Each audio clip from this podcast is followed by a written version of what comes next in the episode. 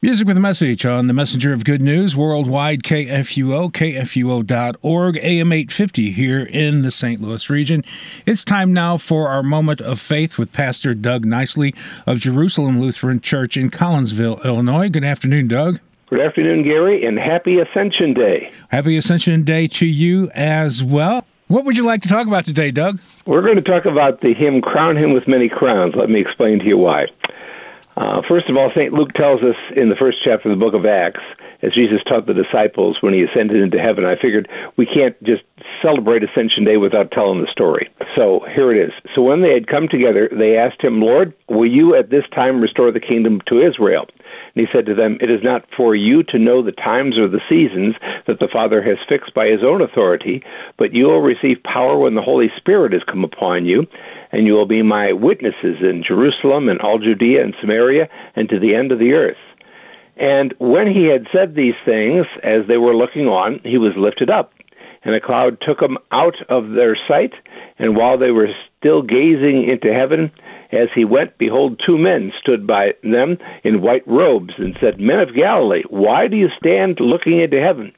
This Jesus who is taken up from you to heaven will come in the same way as you saw him go into heaven. So that's the story of the ascension. Okay. Basically, the gospel, the good news, uh, is, the, is a continuing story, which means that there's more of the story to come. And that's really what we're talking about on Ascension Day. So let's see. So what's going on now as Jesus is in heaven? That's why I like the hymn Crown Him with Many Crowns. It tells us the whole story, including what's going on in heaven now and what is to come by the time Jesus returns. Uh, this hymn was written by two men in the late 19th century. Matthew Bridges wrote the first of the verses we know from most of our hymnals, and here's the first verse Crown him with many crowns, the Lamb upon his throne. How car the heavenly anthem drowns all music but its own.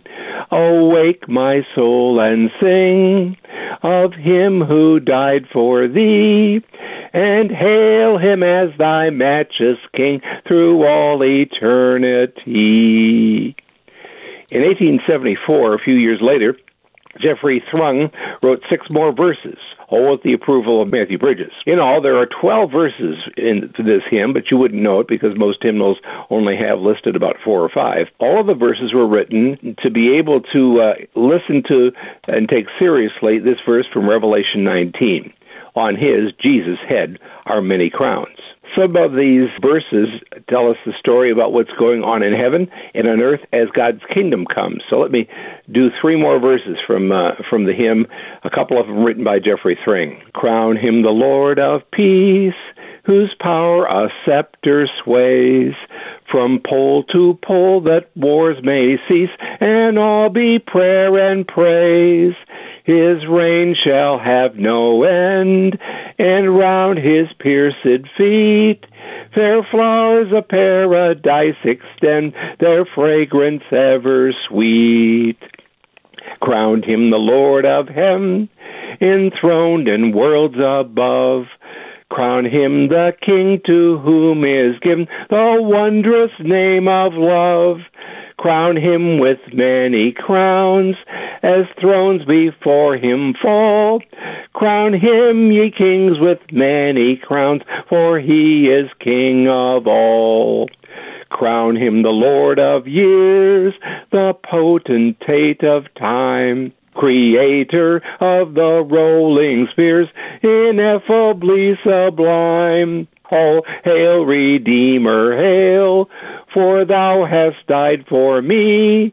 Thy praise and glory shall not fail throughout eternity. And uh, I've looked around in hymnals, and I just cannot find any hymnal that has all of these verses, 12 verses to this hymn. Mm-hmm. But as I understand it, out there, it's there. now that song was written, that hymn was written in the 1800s, correct? Yeah. Right. And I was, I'm looking here at Matthew, a little bit about Matthew Bridges. Uh, he was mm-hmm. born July 1800, lived to 1894.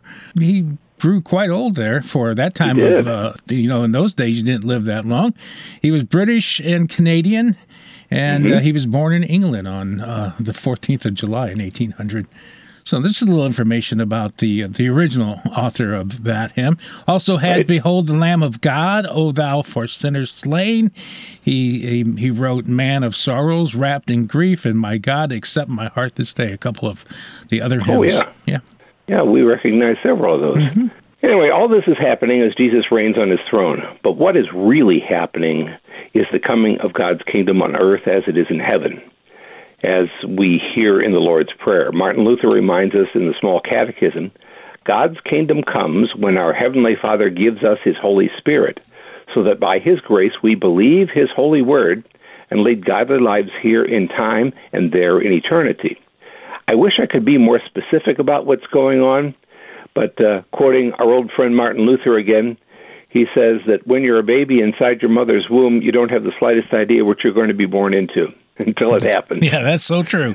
And in many ways, that's so true for us too when it comes to uh, eternity. But we know Jesus is coming back again, and that's the promise of the day of ascension. Let's do some praying. Let's do that. Lord, we know from your word that your kingdom is coming again on earth as it is in heaven. Teach us uh, from our Lord Jesus that when we live not to be served but to serve, we can see it already blooming among us. For we pray in the name of our Lord Jesus, the King of kings and Lord of lords. Amen. Amen. So next week, we're looking forward to the next festival in the Christian year, which is the coming of the Holy Spirit on the day of Pentecost. And uh, the hymn we're going to be using next week is called Holy Spirit Light Divine. And it teaches us what the Holy Spirit is doing among us as a result of that day of Pentecost, and in some ways, how God's kingdom comes on earth as it is in heaven already now. Okay. So that's the plan for next week. Sounds good. Thanks. so- And uh, and it's a and it's a really cool hymn written by Andrew Reed. we are the messenger of good news. Thanks so much, Doug, for being on the program. You're welcome, Gary. Worldwide at kfuo.org.